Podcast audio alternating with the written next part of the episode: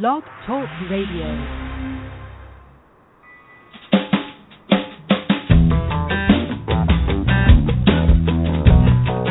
You cannot get rid of tyranny by fighting tyrants. For a very good reason. Tyranny doesn't exist independently of something else, which is more important. There is a something else which has to be defined before you know what tyranny is. What's that? It's opposite. Freedom. Get a friend, get informed, and get involved. We're Not Cattle Radio. That's right. You have found it, ladies and gentlemen. We are live for the first time in weeks.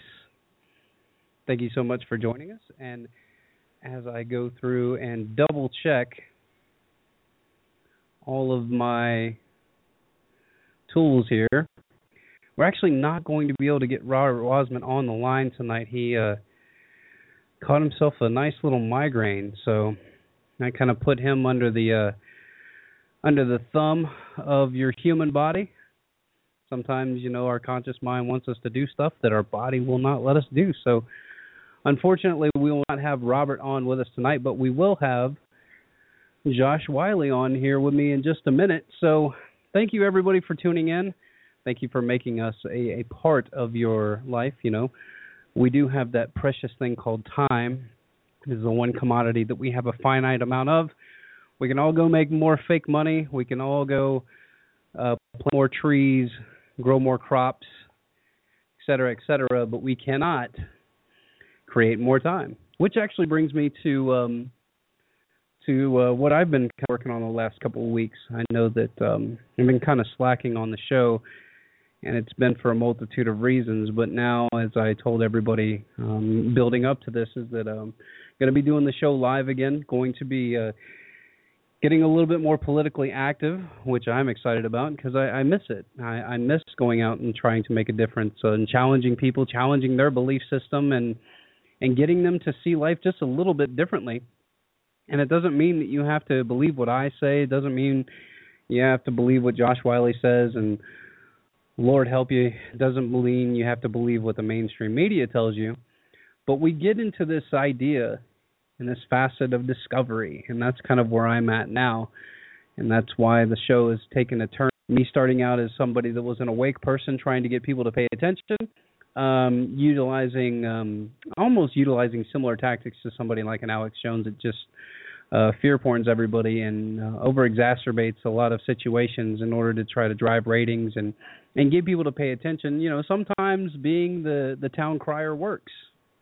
It, it worked on me. It worked on um, millions of other people to get them to pay attention to what can become in this um, in this crazy world that we live in where we give people power over our own individual bodies and we call that government and somehow some way that uh, that form gets to make rules and regulations um, even though it says that we have input do we really have input that's uh, the question that we always tackle here we are not cattle because if you understand the philosophy and understand the ideas of i guess libertarianism voluntarism um, I would just call it natural law, because once you get down to it, that's what we're really getting after is uh, is ownership. Is do you own yourself? Do you own um, do you your body? So it looks like that Josh was trying to call in. I don't uh, want to put you guys on perpetual hold here. So let's see if he can uh, let's see if he can sign in. And I'm going to go ahead and before we get going on the show tonight, go ahead and play a, a little clip here. Give me some time to get him set up um, with all of our good um, discussions we're going to have tonight about Jade Helm. Is it really what uh, the far right wing media would like for you to believe, or is it something um, something more interesting? And the Dragoon ride that we need to all discuss that is kind of never really making it to the um, making it to the mainstream media. So here's a here's a clip while I try to get Josh on the line for us and um, enjoy, guys. I don't have to tell you things are bad. Everybody knows things are bad. It's a depression. Everybody's out of work or scared of losing their job. The dollar buys a nickel's worth. Banks are going bust. Shopkeepers keep a gun under the counter. Punks are running wild in the street, and there's nobody anywhere who seems to know what to do, and there's no end to it. We know the air is unfit to breathe, and our food is unfit to eat. We sit watching our TVs while some local newscaster tells us that today we had 15 homicides and 63 violent crimes, as if that's the way it's supposed to be. We know things are bad, worse than bad. They're crazy. It's like everything everywhere is going crazy, so we don't go out anymore. We sit in the house, and slowly the world we're living in is getting smaller, and all we say is, please, at least leave us alone in our living rooms. Let me have my toaster and my TV and my steel-belted radios, and I won't say anything. Just leave us alone. Well, I'm not going to leave you alone. I want you to get mad. I don't want you to protest. I don't want you to riot. I don't want you to write to your congressman because I wouldn't know what to tell you to write. I don't know what to do about the depression and the inflation and the Russians and the crime in the street. All I know is that first, you've got to get mad.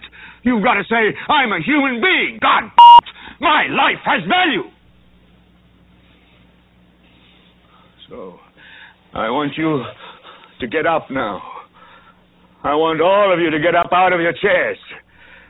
I want you to get up right now and go to the window, open it, and stick your head out and yell, I'm as mad as hell, and I'm not going to take this anymore! Well, isn't it funny how the world works in cycles? That was from the network. I think that was back in the 1970s. He was talking about the Russians back then, and who's the big boogeyman now? The Russians again. It becomes an utter weird cyclical cycle that we live in on this planet as we spin around the sun and um, have a moon that orbits us that we still don't know even know what the hell that thing is. Scientists still have no idea. They're like, well, we think it maybe there was an asteroidal collision with the Earth. We don't know. Just taking shots at it.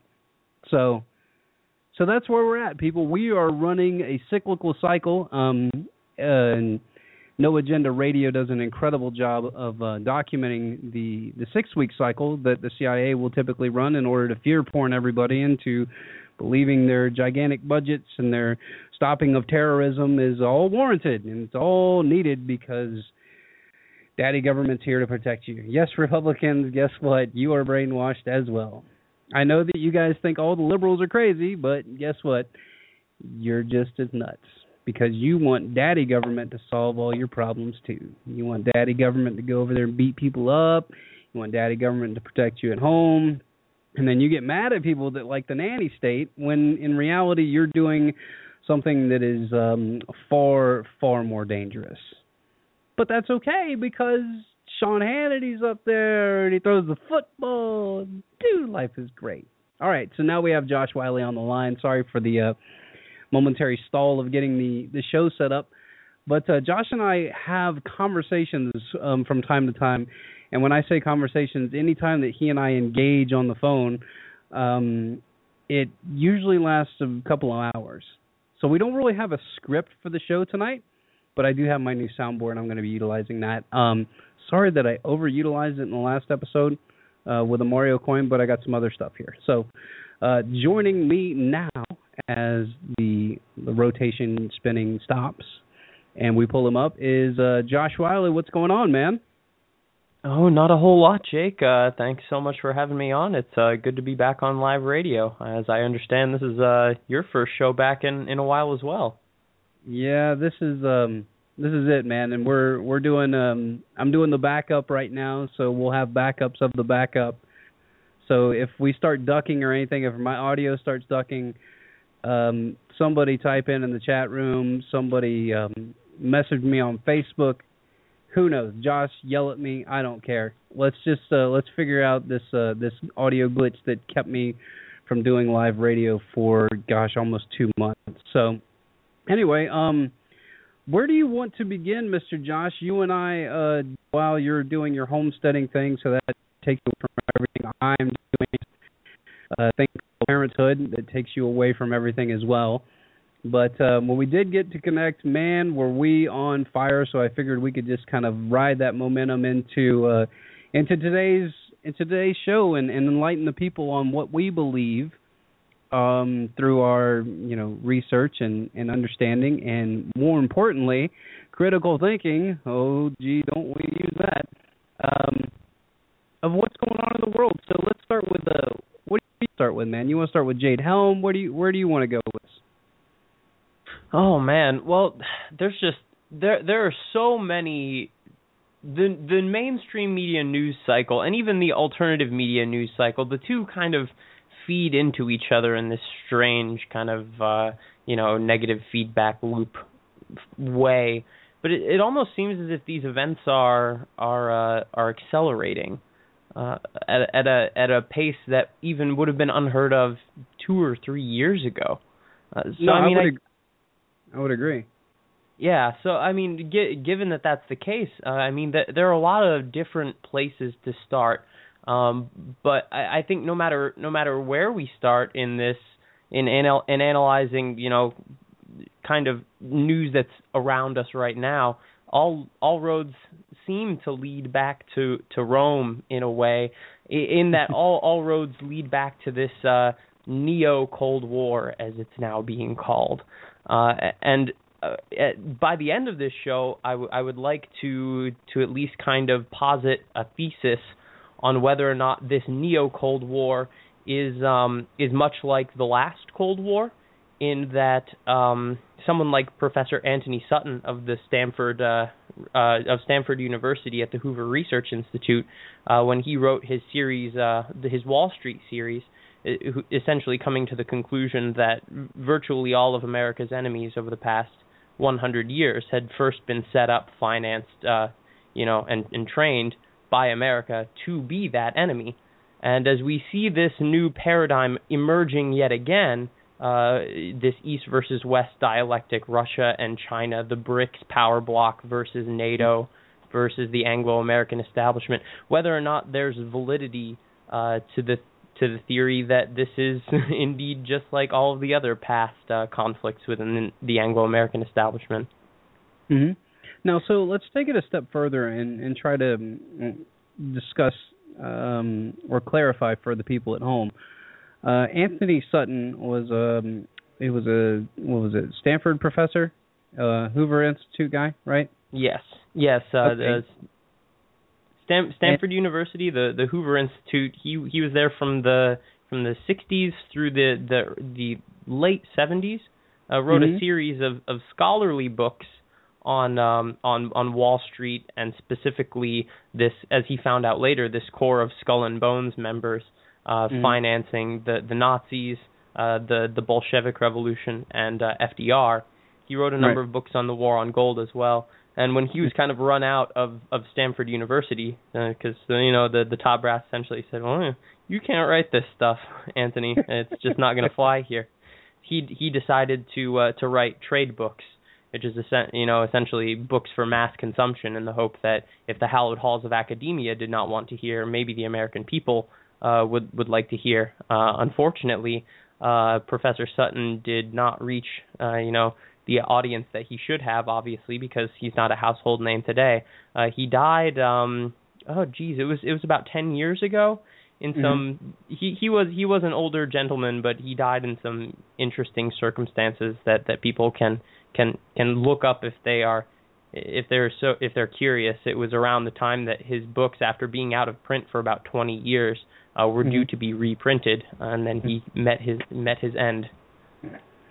Well, it's it seems to be a pattern that any time that you challenge a in the elite class, whether it's you call them the uh, Anglo-American establishment, some people would call them the Illuminati, some people would call them, you know, um, the powers that be. Whether it just seems like that anybody that ever crosses a an elitist group uh, usually ends up ending their eating or ha- having their demise come about in either a roundabout way or they die in poverty like Tesla where you have these people that were incredible minds and they either get co-opted by JP Morgan like Tesla did and then they end up being broke and then the FBI ransacks their place steals all of his data and then says they don't have anything which actually I just read an article last week there was a PBS publication that came out uh, of all places. Um, you know, um, truth will show up in the weirdest places if you if you know what you're looking for. That um, the FBI had a file that basically said that Tesla, yeah, he completed Wardenclyffe. He was able to deliver um, he was able to deliver wireless energy and communications uh, with uh, with no with no delay and with um, with very little expense attached to it. So we can you can extrapolate from there. I mean, if you people think that gold gold is bad, and you people think that oil is bad as far as a racket goes and a monopoly, imagine what would happen if you had a free energy source or somewhat free that cost very little to run that could power the entire the entire United States. I've seen studies on it where they said that you would need to build five Wardenclyffes in certain areas and that would be able to power everything from televisions to to planes to cars. I mean, anything. You wouldn't need batteries anymore. What an incredible world that would create. But as you and I both know, the world is not set up for things like that. The world is set up to to consolidate and control and utilize command and control uh, to what they believe is the benefit of us, the slaves, whereas we kind of push back and say, no, no, no, we can take care of ourselves. And then it becomes this idea like i was telling you about this book that i was reading josh about um um the uh not gosh i always say it's timothy mcveigh but it was um what was the dude's name again can you help me out ted, here ted kaczynski the uh, the unabomber ted, manifesto yes yeah i was reading that and people if you've never taken a look at it please do i mean obviously people in the mainstream would say that you're an absolute nut job for even looking at it but that's a good way to kind of dismiss a topic without even addressing it altogether. But if you read his writings, it's very, very telling what he thought was coming. Now, Josh, you and I talked about this as well, saying that he said that there's no real, um, real authentic copy of his manifesto in place. So this might have been some kind of ghostwriter, or it was tampered with or doctored somehow. But he made a lot of really great points in there and things that you need to understand as just a person in society, understanding what uh, social norms are and how they're utilized to um, to create a command and control society, and then once you've created the social norms and the social regulations, so to speak, on the human population, the humans will go and regulate themselves, and it's very very bizarre, and that's what we're seeing with all this new legislation coming out the legislation that came out in Indiana that everybody's all in an uproar about, and once again, No Agenda did a great job breaking it down. But I went and read the legislation, Josh. It is not even like half a page, and there is nothing really telling in there about anything anti-gay. It was a religious. It was a religious, basically a religious rewrite of a of a law, and and it even says in there that if you have a problem with the law or something something bad happens to you recording to race or religion, that you have the ability to not only sue the individual that did it to you, but you can sue the government if the government is the one perpetrating the problem. So it becomes this political distraction, and that's why um, you know that's why it is a, a giant distraction. It's a political football issue. They'll use that. They'll use abortion. They'll use vaccines. They'll use anything that they can to get you to look away from the picture. And the picture that is being created right now, or as far as I can see, and I don't know if Josh, if you believe this too, it's it's a build up for either an armed conflict or like you said this neo cold war that's going to happen with Russia. I mean, the way that the the Jade Helm exercise is, most people are looking at it as a martial law scenario.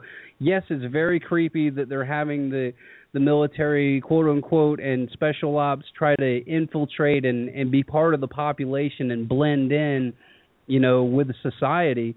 But then you look at the places and the areas that they're holding these training exercises, and Josh, you and I've talked about this before. The military doesn't do shit just to do it they do it for a purpose. So if they're doing training exercises in Texas and Utah and Southern California, you need to look at the terrain that they're training in, the kind of climate that they're training in, and then try to transpose that somewhere else in the world, and then you'll probably have an idea of what they're training for. And then with this um, with this uh, dragoon ride that you uh, that you pointed me towards the other day, which was in Stars and Stripes, which I'm going to have to start reading every day now because that's just it's really good to understand what the U.S. um, policy is, uh, not from the White House and the spokesholes up there, but what our real military policy is and what we're trying to to do. Uh, Josh, why don't you take it from there? Um, do you think I'm off base with any of this stuff? What are your thoughts? Uh, no, not not off base uh, ne- necessarily. Uh, on in on the topic of I guess Jade Helm 15. Uh, I mean the the the object, at least from from where I sit, is is pretty clear. It's yet another one of these operations to kind of normalize the idea of uh, of of troops being you know kind of a presence in American life. Sure, uh, you know, sure. a- a- everyday life. You know, a, because that's, a, that's an extra goodie that they get out of any kind of military exercise, whether it's the the black Well, I- helicopters or it's a simulated, you know, simulated natural disaster. You know, that's that's the kind of goody that they get out of it whenever you involve the public in it, and especially if you got people like, you know. Certain talk show hosts that like to fear porn everything that the government's going to come get you tomorrow, and there's a red list and a green list and a blue list and a purple list and all this other nonsense. You know, Yeah, I think- not looking at it as disinfo. It's like, oh, I got this from a military source. Well, well, dude, they're gonna run disinfo on you too, dumbass. Well, Like, it's just- people... Go ahead. it's it's the realization that you know there's a within that Venn diagram kind of you know of psychological operation and actual kind of combat training. Uh, Sure. the- depending on the mission, you know, there's a lot more uh, kind of that meet in the center. Uh, de- again, depending on what exactly they're doing in this Jade Helm operation, you know, like what are these guys really doing in their choppers with their M16s running around the city? You know, quite frankly, excuse my French, they're just fucking around right? Right. These people, they're not training for anything that's actually strategically viable. I mean, come Mhm. on, you th- and there's 1,400 people. It's just a bunch of jokers playing, you know, playing army guy uh, in the Yeah. in the streets of downtown Austin. So this, I would say, is uh, is primarily a, a psychological operation. Uh, I Mhm. would say the same thing, Jake. Even though its grandeur is far larger, uh, this Dragoon ride, in which the Dragoon unit has been parading around uh, all of uh, these former Soviet republic states, ending up what was it 300 yards or 300 Yeah. feet from the Russian border in Latvia. 300, 300 yards in Latvia and rolling tanks by the Russian border. And Yeah, they're parking something Yeah. like 5,000 tanks. yeah, Yeah, I mean th- this is actually where's that on that- the news, everybody? You guys, you guys uh, catch that on Fox yesterday? Well, where's Mhm. that in the alternative media? I've I've heard Yeah, uh, I've I, yeah I've seen a few sites cover it, but so so many of them are are so terrified out of their minds because they they have it in their heads that 1,400 people in you know a what six seven state region are are going to declare martial law because. A fat man who gets worked up on the radio told them so. Yeah, I mean, and Jake, this is, I mean, it's we laugh about it, we can joke about it because we are we're out of the fear loop, you know. So it's Yeah. easy for us to kind of uh, to kind of sit back and look at this stuff with, I guess, a little bit more objectivity. Um, Mhm. But for for people that are still stuck in in that fear loop, the way that this alternative and mainstream news cycle ha- has uh, has kind of again with this negative feedback loop started started recurring uh, it, it it does truly perpetuate that state of uh, of of cognitive dissonance of being Yeah. so utterly paralyzed by fear and and so uh, you know kind of trapped within your own world and trapped within your own head and and you know looking around thinking oh I'm the only one who knows and I have to go out in public with all these people and uh, they could be my enemy and who's who and blah blah blah blah blah it's Right.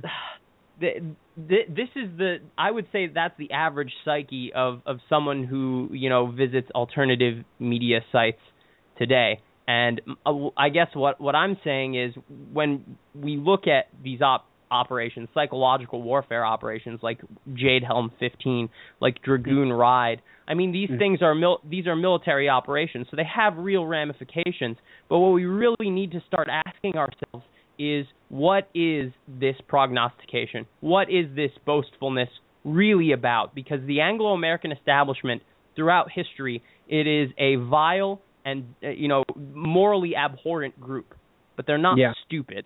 They're not stupid. They they they've never poked. They've never gotten into fights that they didn't either think that they could win, or if they or fomented to, themselves and then went in to squash it as a as a fake or faux um as some kind of faux prognosticate or you know faux rebellion. Absolutely. So you know, as uh, I guess what I'm what I've coined this term as is I I call it the BRICS bait and switch. Um, okay. But I really I truly believe that a lot of uh, the this kind of boastfulness on the part of uh, American foreign policy. Uh, where it didn't exist in the past 10, 15, 20, I would say even 50 years, uh, where, mm-hmm. you know, we are certainly bullies I shouldn't use the term we. I I don't want anything to do with Yeah, people. I don't I don't consent to I don't consent to any of this nonsense. Yeah, but the American government is uh is has has become incredibly uh, uh you know uh, antagonistic towards groups uh, and and countries like the like the eastern establishment of Russia and China that aren't Vietnam or you know Bosnia or Kenya, you know, or small isolated nations that you know you could do terrible things to, um, but essentially don't have the power to to to really stick it to you back, um, and and that's obviously changed uh, within the past you know five years. Well, again, when we look back at the Cold War and you look at uh, the the the erection of the Soviet Union as the the great other that had to be you know fought at all costs. And then you look right. at someone like Antony Sutton's work, where you know uh, Kuhn Loeb and company uh, are are giving you know millions of dollars to to finance the Bolshevik Revolution in the 20s, right. and in the and in the 70s they're giving them all of this technology uh, for ICBMs that for right. the bearing. And, and, yeah, and Boeing and all those other guys were involved, you know, making jets and making. I mean, it's it's just a it's just a, a ploy to get people to to to bring in manufacturing and and, and build up a um and build up a you know basically something similar to what we have here in the United States and that's a war economy. And then what do you have to do and if you're a war economy, well you got to go to war with somebody. Can't just let these bombs sit around. We got new bombs. Dude, we got new bombs coming out next year. We got to get these off the deck. Got to make this stuff happen. Yeah. Sorry, I didn't mean to cut you off, man. But uh here here's a good here's a good clip for you, Josh, and this is um this is off of uh, Fox News, and this is um, this was a uh, Lou Dobbs. I don't know if you've heard this yet. I'm sure you have, but um, this is the kind of stuff, people, that I've never seen in my entire life, especially in the past six years of really trying to follow mainstream media, following geopolitics. I've never seen anything like this. So um, here it is. Let's see if this uh, this plays through. Josh, um, hopefully you'll be able to hear it. 3,000 U.S. troops deploying to uh, to Eastern Europe. Uh, some armor will be going uh, with right. them, apparently. Uh, to what effect? Okay, so that was um, that was the Dragoon ride right there, the 3,000 troops, and some armor will be going with them, just a little bit, like 500 tanks, just a little bit. And what do you expect? Uh, I think to no effect, Lou. It's game, set, and match in the Ukraine. The only way the United States can have any effect in this region and turn the tide is to start killing Russians, killing Russians by uh, killing so many Russians that even Putin's media can't hide the fact that Russians are returning to the motherland in body bags. But given the amount of support we've given the Ukrainians, given the ability of the Ukrainians themselves to counterattack against these what 12,000 Russians camped in their country, uh, sadly that's not likely to happen. I love how he says camped in their country. Uh, let, us take a little bit of a backstory here, um, Fox News. The place where they're camped in that country, the Ukraine, um, that actually used to be the capital of Russia when it was the Soviet Union. So don't act like this is a place that that's always been and belonged to the Ukrainians. It, it, it is not. So, I mean, uh, Josh, have you ever heard rhetoric like that before in your life? I mean, that was just beyond anything that I've ever heard. I mean, that's that's I don't know. What are your what are your thoughts? I mean, you hear uh, you hear the, this kind of rhetoric from you know talking heads, um, but from you know essentially someone who is uh, you know a kind of a respected member of the establishment, supposedly. Yeah. Uh, you, that again, that yeah, you're right. That's something that we wouldn't have heard within the past five or ten years. And what I guess what I'm what I'm trying to get at is people kind of need to take a step back and and see really the forest through the trees, so to speak, on this one. Uh, the American empire is uh, is is seemingly uh, essentially gearing up for some kind of, of, of major conflict. Now, whether that conflict actually takes place in the form of, of some great war or I- instead uh, some kind of economic catastrophe, uh, the the latter of which I, I find you know kind of far more uh, far more likely. In fact, uh, I think that this this war drum beating uh, is actually part of uh, of, of a, a, far more scripted and Machiavellian plan to uh, again when we look at the history of the Anglo-American establishment they are they only initiate conflicts when they know they can come out on top right? Yeah and and it, so we look at this latest conflict and it almost seems as if these people are ready to flip the chessboard over you know to throw a temper tantrum and, and start and start World War Three. Um, but we really have to again ask ourselves uh, is is that is that really the the end game here? Is a global conflict between West and East really the end game, or is America has America been cast in as this role uh, of essentially the the new Nazi empire? And well, the, the yeah, I mean, and the bad guy on the block. That's what you and I have talked about at uh, at length. So let's take that um, let's take that little tidbit and and run with it. So let's start backing up some of the ideas, not just with hyperbole, but with with cold hard facts as to what we're we're looking at and how we very much similarly um, like mimic what happened to what happened to the Nazis in World War II. So go ahead, man. Yeah, well, I I, I guess you you could uh, probably enumerate those connections a little, uh, maybe a little bit better than I could, at least uh, in that they're you've got a kind of a crystallized allegory. It sounds like that you want to pursue. Um, well, it seems to me like if if you look at the way that everything lines up from the from the inflation of the dollar to the to the way that um, to the way that the the the positioning of the United States around the world has been well this wasn't really the case in Nazi Germany because the the propaganda was so good that that um most of the people that uh that didn't know anything about what was going on inside the walls of Germany uh thought that Germany was actually pretty good. They're like, "Hey, this is an up and coming country. Uh, Hitler's got this stuff turned around. He's a war hero. He's uh jump started the economy, all of those different things." But when we look at it brass tacks, those are the two things that lined up for me. Was just um, we're spread too thin around the world. We have bases in 190 nation states, and um, and we, or excuse me, we have 190 bases around the world, and um, and we're just running out of money. So whether the whether the money machine is what gets turned off first, or whether the war machine gets cranked up first, to me it just seems like it's kind of running parallel to to the things that we saw there because it started out with you know taking the Rhineland and then I was like oh okay we'll let them do that and the U.S. has kind of gone in with NATO and in all these different areas and said no we're just going to be in a support role and we're never in a support role we're always leading the charge utilizing uh utilizing American might like you said being the bullies of the world and eventually one day we're going to be propagandized on the other side of the coin and we don't see it because we're living here in America where the propaganda once again is beyond anything that Joseph Goebbels could have even ever imagined because the American public number 1 doesn't even care if we're at war. That's the most mind-boggling thing to me is that we don't even care if we're killing other people. And number 2, we have a new enemy every week and the people always buy it. So I mean, where does this all I mean, where does it all go? I guess. And uh, maybe it, where exactly where you're stating in in the fact that we're being set up as the as the bully of the world and the bad guy, and then we're going to be we're going to be taken down, and and the and the internationalists get their wish. They get their wish. They finally beat the uh, the freest nation that's ever existed. Hmm. Well, uh, I I I the vast majority of the American people are are simply you know mental children uh, you know, and, and deliberately kept that way. You know, it's like that Josiah Stamp quote, you know, uh, about essentially, I'm paraphrasing here, if you uh, essentially make stupid Uh-oh. and then criticize them.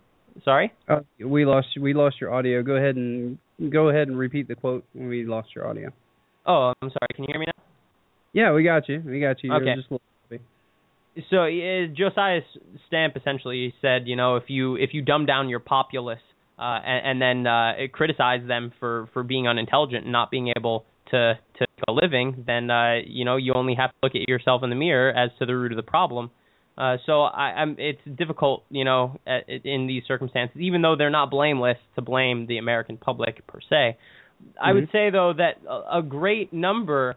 I think there are far more people, Jake, uh, that are tuned into the alternative media um, than than certainly the establishment likes likes to promote. Uh, and, and maybe not in a crystallized sense, in that they really have an idea of what's going on, but the American people know that they're being lied to about a great number of things as a whole. I think, and uh, I, I also think that they they're completely and utterly, you know, fed up by this uh, this left hand of destruction, the the left side of the political paradigm, essentially mm-hmm. stripping away all American industry, uh, you know, nationalizing medical records, uh, uh, you know, printing vast quantities of money. Uh, and this is uh, it's an old occultic principle. It's this order ab chaos kind of method. Out of order or out of chaos comes order. And in the mm. in these in the mystery schools, of course, uh, the left hand is the hand of chaos. The right hand is the hand of order. And mm-hmm. over the past, uh, you know, seven, six, seven years now, we have had in in America the left hand at work, uh, the left side of the political paradigm uh, literally just participating in deindustrializing America, stripping out whatever left wealth was left at just this unprecedented rate. And the only reaction uh, to that can can be anger and frustration, and that's that's a deliberate political sentiment that's created. Uh, and the alternative media plays a huge role in kind of propagating that that sentiment uh, but you know, as as we look to another again historical kind of kind of note, uh, order ad chaos is one. Another is the Hegelian dialectic, problem, mm-hmm. reaction, solution. So the problem has been framed to us uh, that you know, of course, the evil bad West um, is who prints all of this money and uses it to to put third world nations in debt and and right. bombs innocent people. These are horrible things. You know, I'm I'm not going to dispute that at all. Um, mm-hmm. But the narrative seems to be that's the problem. The reaction, of course, being that we need to essentially kind of uh, demilitarize the West. We need to get our uh, our balance sheets in check, and the solution uh, would be um, a, a, a Ron Paul Rand Paul esque kind of libertarian uh, figure. Mm-hmm. Um, who would who would as as Ron Paul has uh, has so traditionally said end the Fed but if we take a step back and we look at the the model for the new world order that was proposed by the the Rockefeller Brothers Fund in uh, in a in a research paper back in the 60s. Uh, yeah. It was entitled Prospects for America. They clear, yeah, yeah. They they clearly outline uh, that the new world order is will not be you know uh, a uni a unipolar world. If no. one, if if it will instead be a multipolar world with multilateral institutions, so perhaps a few, you know, transnational central banks.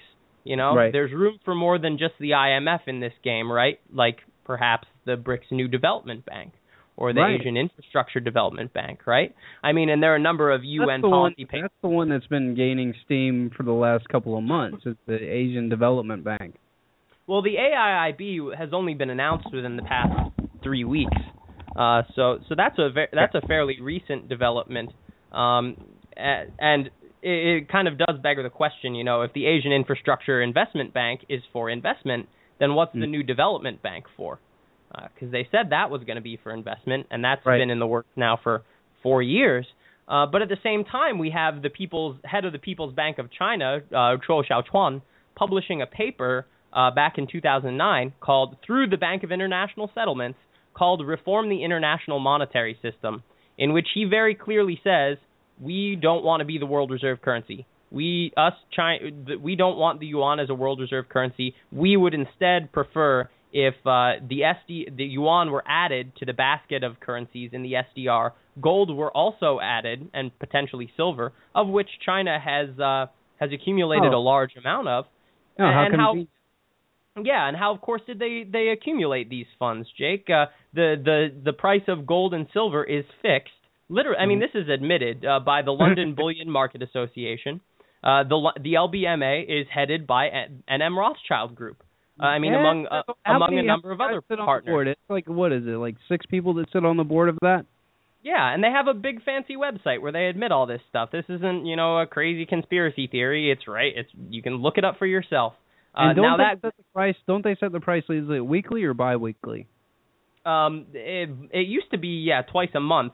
Um, but it, the, both of these fixes, the silver fix and the gold fix, have ended in their traditional sense, which means that we're coming to a close on kind of this wealth transfer from west to east. But we have to Mhm. ask ourselves so why are these Western multilateral, multinational institutions like the LBMA, headed by the Rothschilds, why have they been systematically suppressing the price of gold and silver as they print money hand over fist?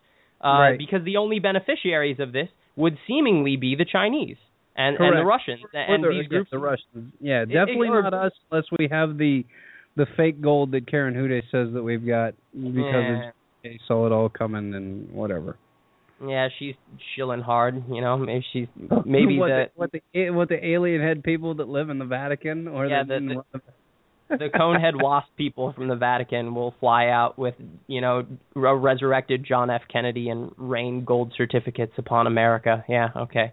I'll believe it when it happens, Karen. um, but man, I hope I'm wrong on that one. but yeah, it's this is a wealth transfer process, Jake, and it, it's about it's wrapping up. It's it's coming to a close, and that's what is really kind of unsettling about all of this is that we have to realize that the Rothschilds and the L- LBMA are the ones who systematically suppressed this gold price for the for essentially their their supposed enemy. So, uh, uh, do, uh, is is one to believe that after over a hundred years of geopolitical Mach- Machiavellian brilliance, sick, twisted brilliance, but brilliance nonetheless, um, has just eroded over the past five years, and now these people have just gone full retard. And of course, you never go full retard.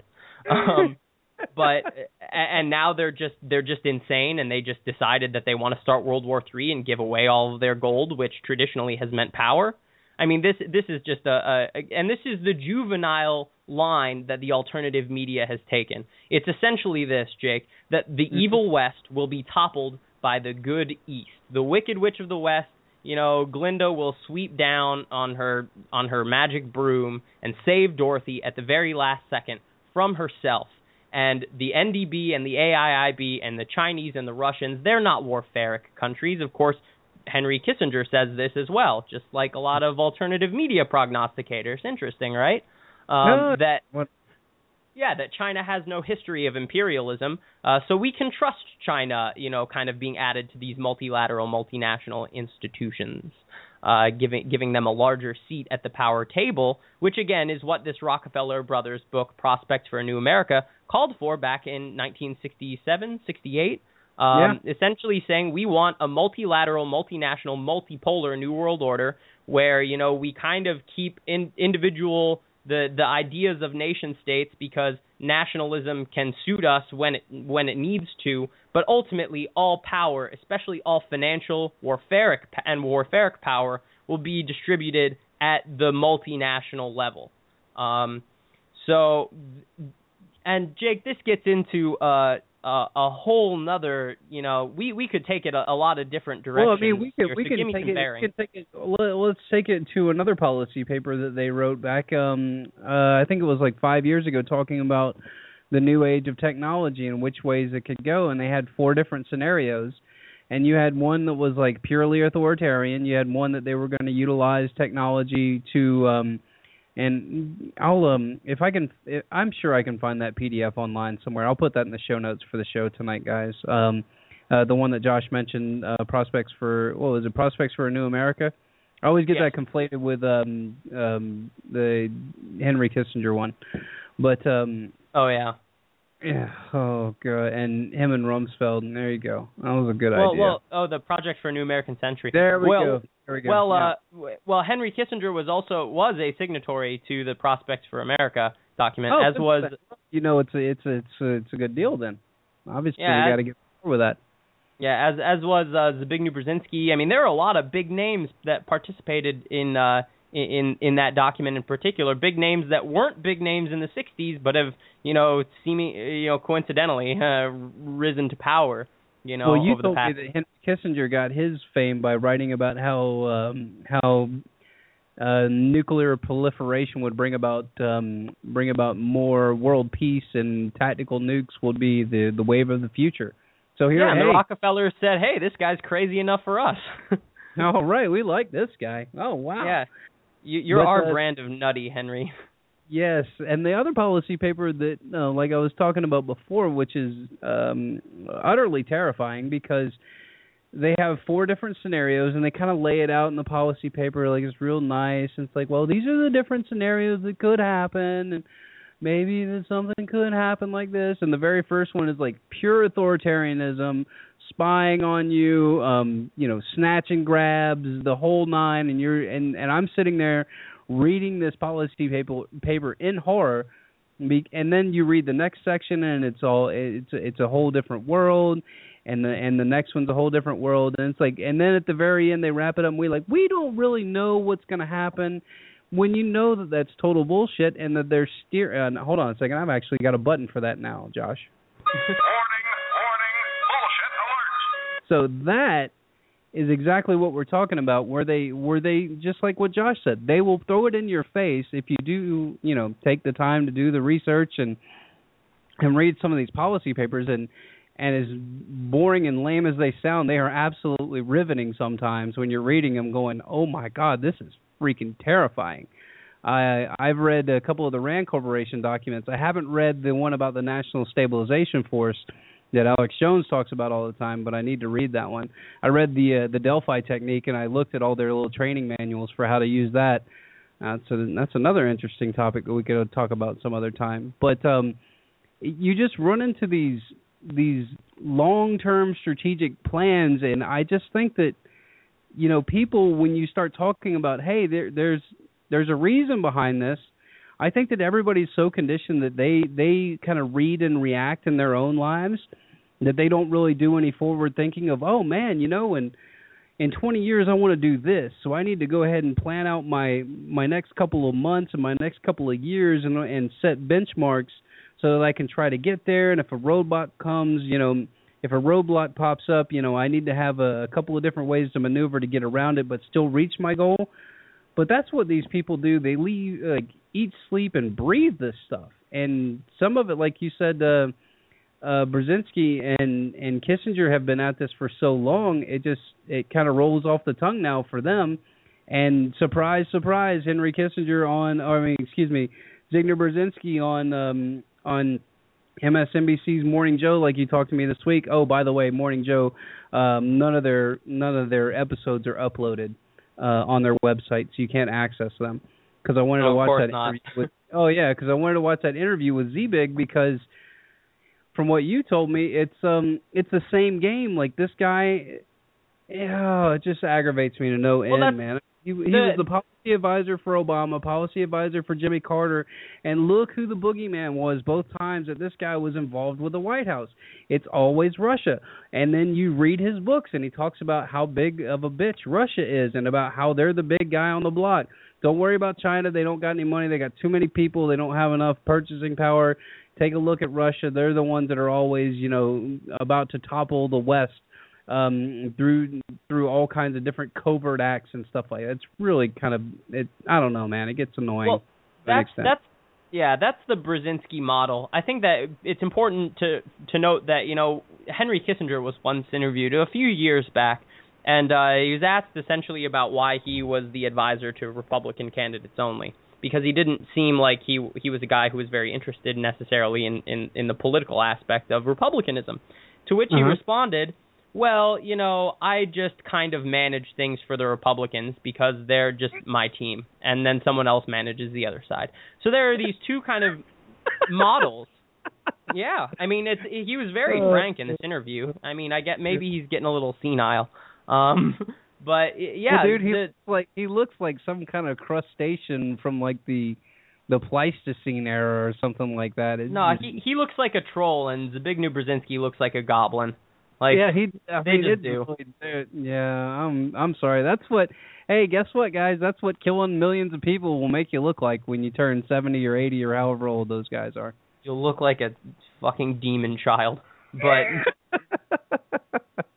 yeah, so Okay. that's the, the I guess the Kissinger-esque model on the Republican side is again, you know, kind of force and and he, uh, heavy-handed tactics and you know like kind of bribing and and and and you know again forcing your way in. Whereas the Brzezinski-esque tactic, he has kind of this uh, more compartmentalized view of the world in that you know he views the Middle Eastern theater specifically somewhere that as somewhere that the American troops shouldn't necessarily get involved. He says Yep. he would rather create you know terrorist groups and and and foment you know conflicts within countries and then pit them against each other and Right. then just you know kind of let it burn so you can focus your attention on uh, supposedly the enemies that really matter which is Right. you know the the China and Russia that control the the Eurasian heartland which is what the great game has been about since uh, the great game was going on in the 1800s when when Great Britain and and uh and the you know the uh the Russian monarchy were were playing their kind of spy games uh in in the original kind of uh MI5 uh vein. But So we got 10 minutes left, man. When when do human beings ever grow up from this nonsense? um when they start thinking for themselves but primarily when they when they realize that no one is coming to save you but yourself. The BRICS are not coming to save you right? Jesus is not he's not coming back folks. I mean uh, if he even existed at all probably not. Hate to burst that bubble too you know like rand paul is not coming to save you the Jake, I mean this this topic is so big it's hard to cover within the span of an hour. Um, but Mhm. we're given we are given saviors deliberately to keep us from acting. And I'm not saying, you know, go out. I'm not saying protest. I'm not saying vote. I'm not saying stage a violent revolution. I'm not saying any of those things. I'm saying just walk away, people. Just walk away. Don't give them your money. Don't use their power. Don't eat their food. Grow your own food. Don't use their medicine. Make your own, you know? I mean, when you can, network with people that you know, trade with people that you know, create real networks, real communities. Do the hard work of actually creating a world that you want to live in, as opposed to letting these bastards give you every solution. Because the one that they've given you now, again, this BRICS Eastern Savior paradigm, I got news for you folks. The, the term BRICS was coined by Goldman Sachs in 2003. The United Nations Council on Trade and Development in late 2014, that original Golden, Goldman Sachs paper in 2003 was entitled The BRICS, uh, the BRICS nations, um, uh, uh, or Dreaming with BRICS was the name, was the title. And then this UN policy paper, 10 years after the, 11 years after the fact, last November, is titled The BRICS Development Bank, A Dream Coming True right? So the dream is dreamt up in 2003. The BRICS weren't created until 2007, and now the UN is saying that the BRICS will be a valuable partner in sustainable development throughout the world. I mean, sustainable development is of course fancy code word for for Agenda 21. So are are we saying that that China and Russia and India and and Brazil, these quote unquote good guys, uh, just came to desire you know, uh, GM food and uh, and kind of this Fabian destruction of their society all on their own. Why Mhm. would they use the term sustainable development unless they were in the sustainable sustainable development cadre? Right. Which that also ties back into Agenda 21. I mean, we're throwing a bunch of data points at you guys. You know, the the conference at Rio where they talked about the deindustrialization of the Western world and why it had to happen because they believe that you're too damn uppity and you'll never change on your own. So we have to do it for you. And the way that they're going to do it, or at least it seems like the route that they're taking, as Josh has pointed out and pretty laid out pretty succinctly here over the last few minutes, is that they're going to use the giant wealth transfer from from west to east, impoverish America, put us in check. Obviously, let the government decide who's going to live and die. That's part of you know that's part of Obamacare. Um, lower the standard of care, and so now we're being deindustrialized, and it's because it's not because of, you know it's not because of Obama. It's not because of you know whoever whatever puppet they throw up there next time it's not any of that it's you know and then they utilize the the the nice catchphrase to catch all the people that that haven't figured out yet that that politicians and warmongers and bankheads don't give a flying shit about you they use the earth as an excuse. Well, we're going to save the earth. It's climate change. We're going to do this. We need to institute taxation for climate. We need to regulate your carbon emissions. And people, if you can't figure out where this is going, where they're going to start taxing you for breathing because you exhale CO2, man, are you mistaken. If we all fall for this, we're all a bunch of chumps. Because I've documented on this show many, many times about how there is a major conflict going on in the scientific community and people that are screaming against global climate change aren't given the talk time because guess what?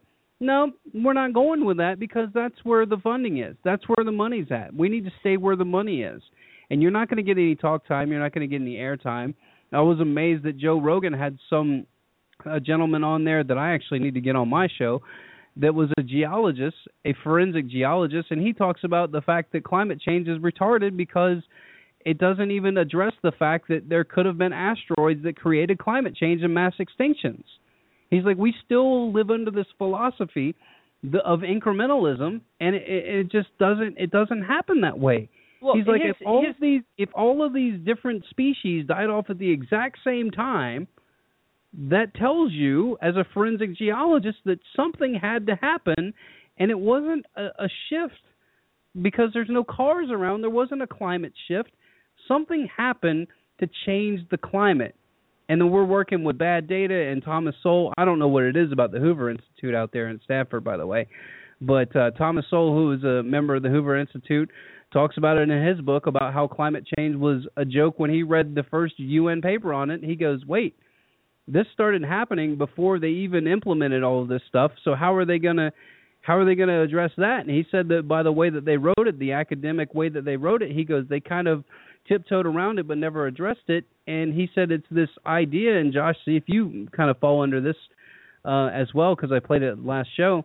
It's this idea of of that we need some kind of um, what did he call it? Um, there needs to be some kind of not like like not like a quest, but the um, we need some kind of um, crusade is what he called it. There has to be some kind of crusade for human beings to actually get motivated. So what do you say to that? We got like 3 minutes left. We can run over. It doesn't matter. Yeah, well, I mean, the gentleman who's on the Joe Rogan uh, experience, essentially his thesis was that, you know, 200 years worth of data points in a world where we have ice core samples that go back 100, 200, 300,000 years in some instances right. are just, you know, so statistically small and null that you know your your again your your timeline for for data for data gathering just simply isn't isn't long enough but of course you know the notion of anthropogenic global warming and CO2 based global warming specifically uh, it, it can't die Jake because carbon based uh, carbon credits and energy credit system is going right. to be the hallmark of whatever they call the global reserve currency. At first it's going to be a basket of you know national currencies and commodities. Energy carbon credits are going to be a part of that and they're going to slowly kind of make that a larger part as time goes on. And you know kind of just trying to put a, a, a dot the i and cross the t on this t's on this conversation. Mm-hmm. um we're, we're getting back to that hegelian dialectic and with all of this stuff we've been talking about this kind of build up to some kind of large conflict um and, and the the reaction that the western world will have to this um, nobody wants World War Three in America. I mean, if it came down to the wire, you know, it would. Uh, people just people are apathetic, yes, but they're also poor, and they know that they have learned the hard way that war is very expensive, both in human lives and monetarily. The, the American mm-hmm. people don't want a war.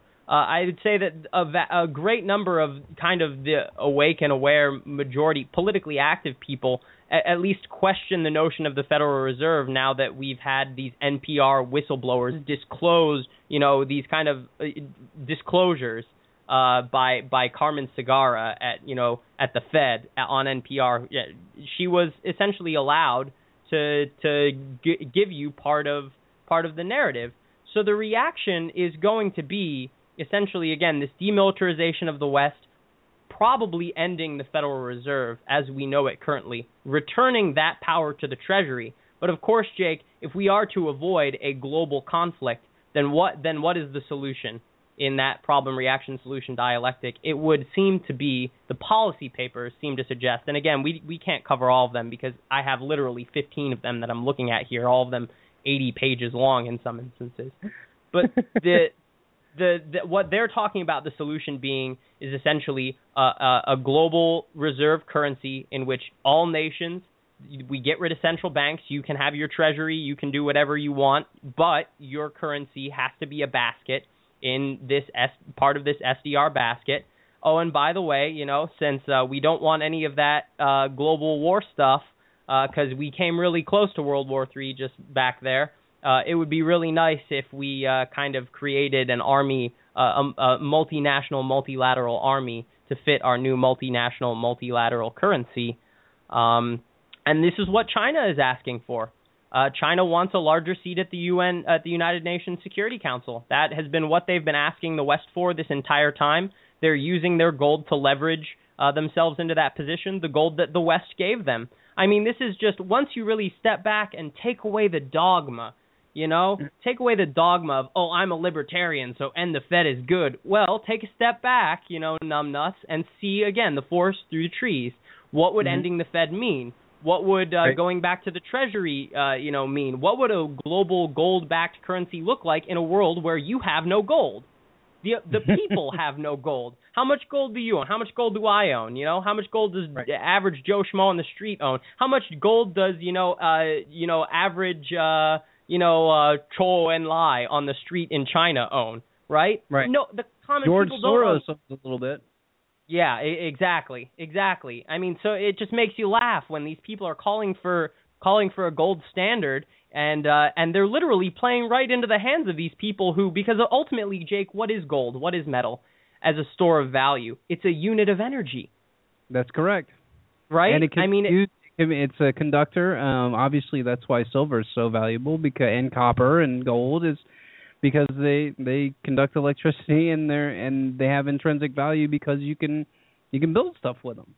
Well, but and the just the effort that it comes to to take takes to pull an ounce of silver or gold out out of the ground. I right. mean, it's tremendous. Mm-hmm. It's a tremendous effort. It's energy. Right. It's stored energy, just like a carbon credit.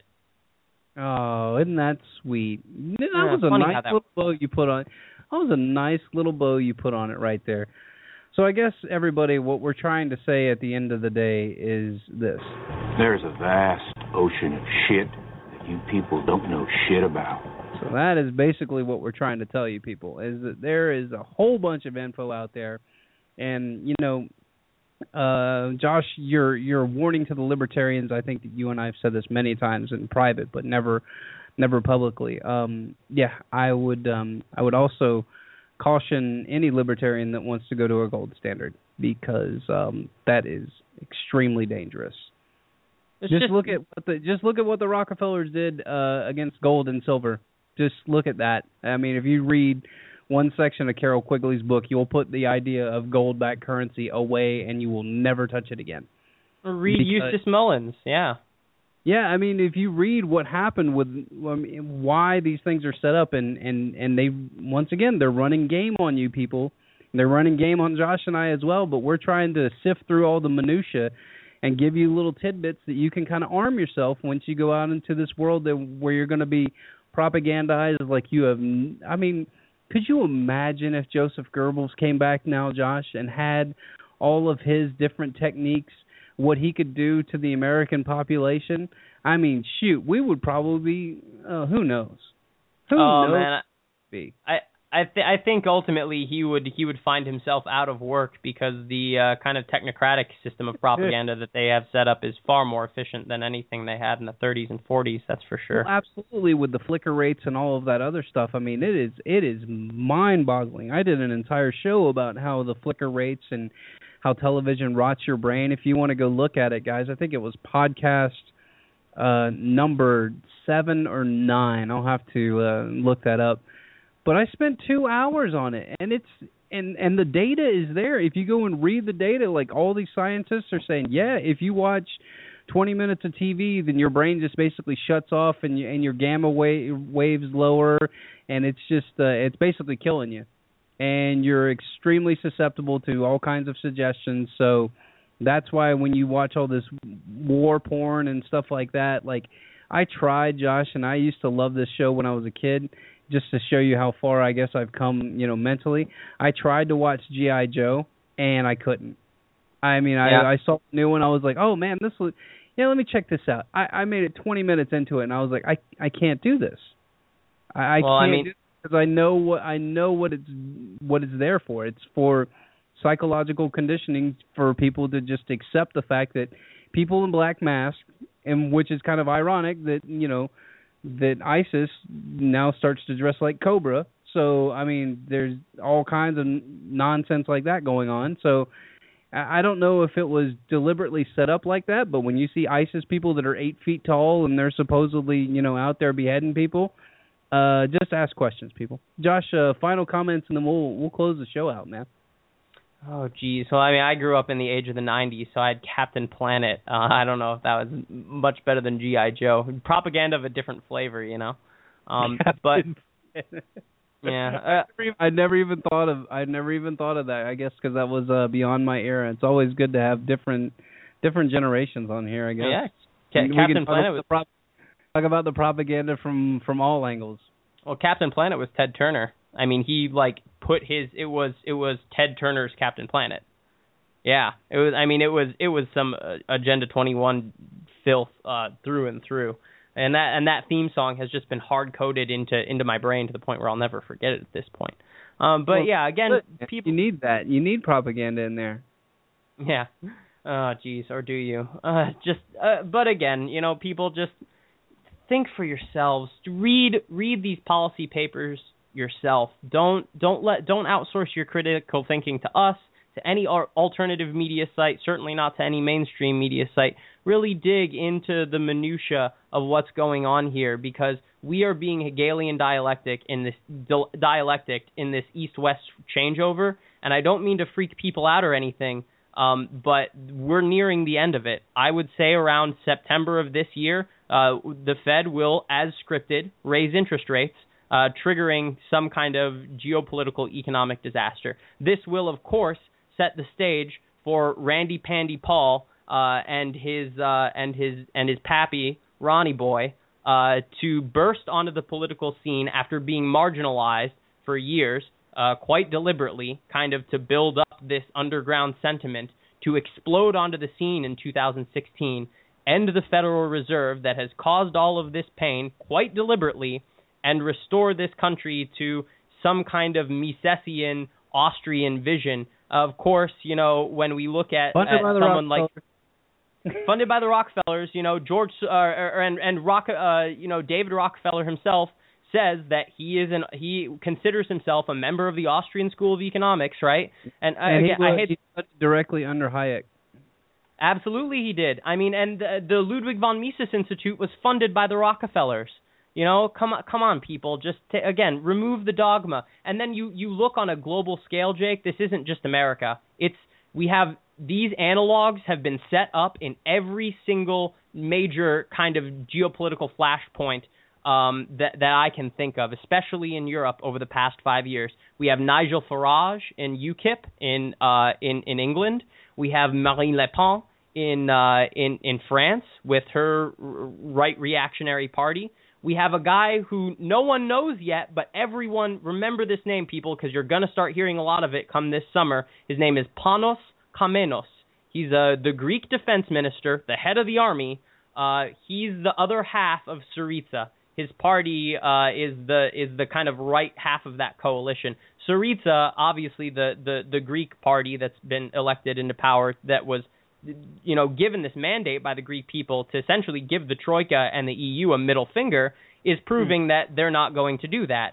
So of course the reaction uh, will be that the other half of Syriza, the right wing half of Syriza, um, who believes in again these Austrian standards, will take power in some kind of uh, uh, you know messy transition period. Um, it's just I read today, Jake. There's a there's a young man. It was uh, on the on the front of the Drudge Report actually. There's a young Oh. man in in in Brazil. Uh, his name is um, uh, and I guess the the kid's name is not important, but it, this article says that he was uh, he was you know uh, read the works of free market econ- economists Milton Friedman and Ludwig von Mises. Uh, some Mhm. of the members of the movement uh, have brought home techniques from the Atlas Leadership Academy, a training program run by the Atlas Network, a Washington-based organization promoting free market policies around the world.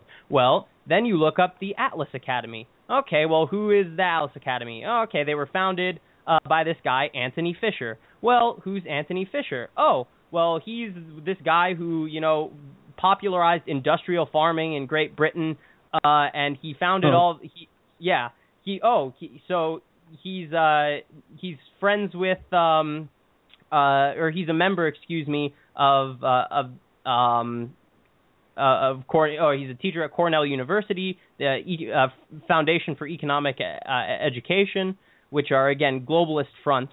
But you look again at what the Atlas Network is, uh, founded in 1981, along with the International Policy Network in 2001. Uh, the international er, uh, the International Center for Economic Policy Studies. Sorry, I'm throwing a lot of names at you guys.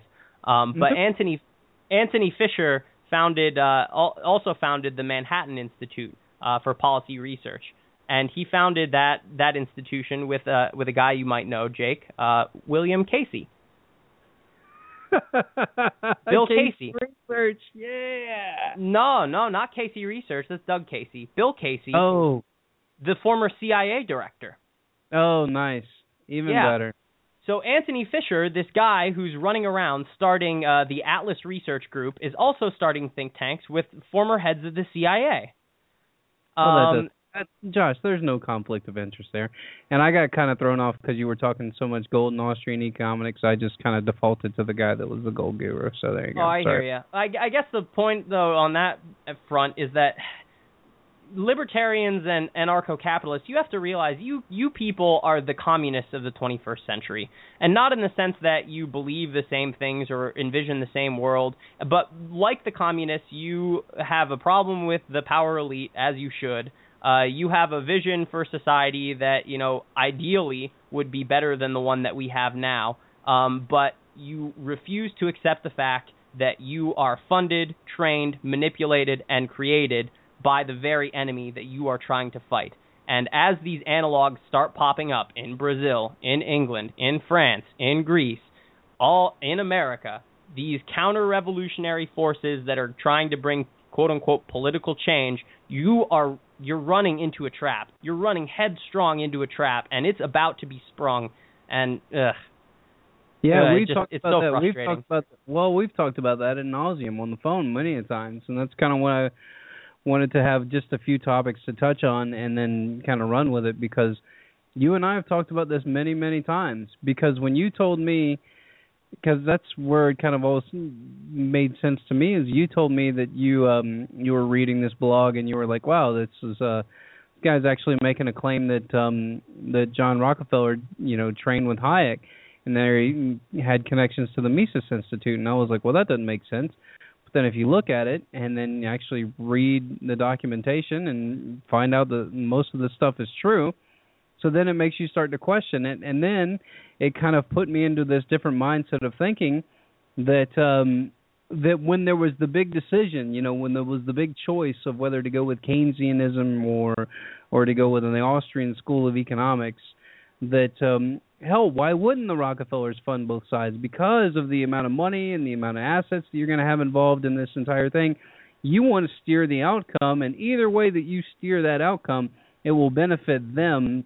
Like you were saying, Josh, it's a Hegelian dialectic, but it's at such a such a high level and such an and probably people that go out and parrot the narrative like myself and and others that did go out and parrot the narrative of of moving back to a gold standard or at least somewhat sound currency have um have either gone one way or the other. You've kind of really gone to the dogmatic approach and and you've latched onto it and that's going to be your that's going to be your stick and you're not going to change your mind or you look at it and say, well, that makes that makes sense if you understand how these people operate. Why would they? You know, they're not going to ever put their their fortune at risk. I think that's the the overarching theme of this show is that understand that these people are investment bankers by trade, so, and, and and almost invented investment banking. So they understand risk, and they're going to mitigate risk as much as they can. And the only way that you can mitigate risk is to have either outcome in either direction work out in your favor. Would you agree, Josh? Absolutely. I mean, that's why these people fundamentally are internationalists. You know, yeah, absolutely. Uh huh. They have analogs in every in every single power block on the face of this planet. So these people they can shift like chameleons from country to country, extracting wealth as they go. You know, just as they once shift from, shifted from Great Britain to America uh, right. in the post World War II era. We're about to enter another era where this power pendulum is going to shift from America to China and Russia. That doesn't Right. necessarily mean that the players behind the scenes are any different because they're the, exactly the same. Xi Mm-hmm. Jinping, i you know, the the the President General Capitan of China over there, is uh, great friends with a guy by the name of Robert Kuhn. He actually has a TV show now on CCTV. That name should sound familiar. We mentioned it earlier in the episode. Robert Kuhn is of the Kuhn family. Yeah, the Kuhn Loeb and Company family. The same Kuhn Loeb and Company that financed the Nazis. The same Kuhn Loeb and Company that financed and built up the Soviet Union. Right. The same Kuhn Loeb and Company that's currently f- financing and building up China. And on the topic of, of quote unquote sound money, Jake, you know, we have to we have to realize that there if we have a long kind of uh, historical perspective of this, the pendulum has swung dozens of times throughout history from fiat standards back to metal monetary standards, back to fiat standards, back Yep. to metal monetary standards. You know, if we look at 1900, you know, they deli- the Eastern establishment and the Rockefellers and the Rothschilds deliberately set up a, a gold-backed currency in 1900, a gold standard. They Mhm. detonated that gold standard themselves in 1907. And Yep. Austrian With the Panic ad- of ado- 1908. Yep, you're and then Panic the of 1907. 08, The, yep, the panics of essentially 1907 to 1910 was just a terrible depression in general, and the, Right. that was again that they they offered problem gold-backed currency reaction. Uh, this horrible panic of 1907 to 1910 solution Federal Reserve. So they Right. financed and gave you sound money deliberately to take it away, right. people, Absolutely. and they're doing the And exact same thing again. Yeah, they utilize their henchmen like J.P. Morgan to go in and sell off all of his short sale stocks and call all of his debts in and bankrupt the economy, and then nobody knew what the hell happened. They just knew that all the banks were closed. Well, nobody Jake, ever what- knew because it didn't come out until like 30 years later that that's exactly what happened. Exactly. When a guy went digging through, you know, the Library of Congress to actually Yeah. read the documents and see what was going on. And Jake, it's, you know, what would a dogmatic Austrian say about the bank runs of 1907? They would say, "Oh, well, bank runs are healthy because in an ideal economy, uh, the the bad banks would fail and the stronger banks would replace them, and and the the consumers who lost out, who who thought that their gold was there on deposit when it really wasn't, they would be just wiser the next time, and the economy would be stronger for it. In theory, all things being equal, you know, like a communist, you would you would be right. The problem is when you go like and you Marx- look at the documentation. Stuff sounds really good. Marxism, fantastic. Hey, that sounds good. Let's try it. Yeah, nah, but the pro- the people with guns always end up at the top and end up killing a bunch of people. Well, I mean, it's I I would say it's Either way. Yeah, more than that though, in the specific example of the Panic of 1907, that's what Mhm. the Austrian response would be. But then you really look in at the documents and you find that none, not a single one of these major bullion banks was actually in the market to make money. Every single one of them was a part of this cartel. Every single one of them uni- unilaterally agreed to destroy the currency to usher in this new era that they were helping to create to stage that perception in the public mind through newspapers and and and media outlets that they exclusively owned. We're So dealing it's, re- with a, history. It's history repeating itself almost uh, 115 years later. absolutely. Oh wow! I put bookends on it. Can you believe that, everybody? read some history books. Read policy papers. Turn off your television. Turn off your television. There's really important shit going on, people. oh man, Josh, I had you on a roll there. I shouldn't have cut you off. They were doing great. That was a that was um very nice history lesson in the last uh overtime session. let's see what we got here. What are we at? Oh, 18 minutes of overtime. That was great. All right, so um, I think that's gonna do it for us. I, I somehow put bookends on it. If I open up Josh's brain again, I think we'll be um, we'll probably be going till two or three in the morning because uh, yeah, unless, unless you want to make this a peace revolution length episode, uh, this is probably yeah, a we good probably time should wrap up. we probably should shut it down once again. All right, so I do want to start something new on the show, um, recommending podcasts because there's a lot of great things to check out out there, and there's also a lot of great things that'll waste your time. So uh, the things that I would recommend, obviously, Peace Revolution is one. Uh, I would highly recommend No Agenda for their deconstruction of the mainstream and alternative media, and um, also um, recommend Mark Passio's um, uh, podcast as well. Um, what on earth is happening? If you want more of the occultic um, explanation for some of the um, some of the stuff that's going on in the in the realms of existence that we don't see, that would uh, that would be one that I would highly recommend. And since I'm in the car a lot, I, I have a chance to listen to a lot of podcasts. Josh, any any podcasts or any uh, media out there that tickles your fancy at this point? Well, uh, all of the above that you just noted, uh, the Corbett report, uh, C O R B E T T report, yeah, is is an excellent. You know, James Corbett is just he's a beast. He puts out so much content, and it's and most of it is golden. Um, but I I would really implore people to go and look at at this blog uh, written by a gentleman by the name of Ken, uh, redefininggod.com. All one word, redefininggod.com. Uh, That's he, you came across the Rockefeller information that you sent to me, and then we started digging. uh, he is he has so much substantive forensic history on this website detailing the depth of this BRICS bait and switch again as I call it and every single one of these posts is just laden with documents and articles and primary sources. It's all it's it's not just the musings of some random guy you know who's talking out his ass. Everything he says is very well sourced so go take a read at his uh, at his articles click through the links and uh and and and and draw your own conclusions. Wait a minute. So we're supposed to read primary sources? You're supposed to read in general. I mean, that's a it's a blog, you know, not a po- not a podcast or a YouTube video. I'm sorry. Oh man, gosh. Eventually, eventually we'll get there. So everyone, thank you so much for listening. Remember, as Josh and I have said the entire show pretty much, uh, grab the information for yourself, read it for yourself, formulate your own opinion, and who knows, someday you may be right. And remember, everyone, get a friend, get informed, and get involved. Not in politics, because that's a big ass waste of time, but get involved in your local community and try to make um, try to make the world a better place while you're here, and while we still got time and money, um, fiat currency that is to do it. Take care.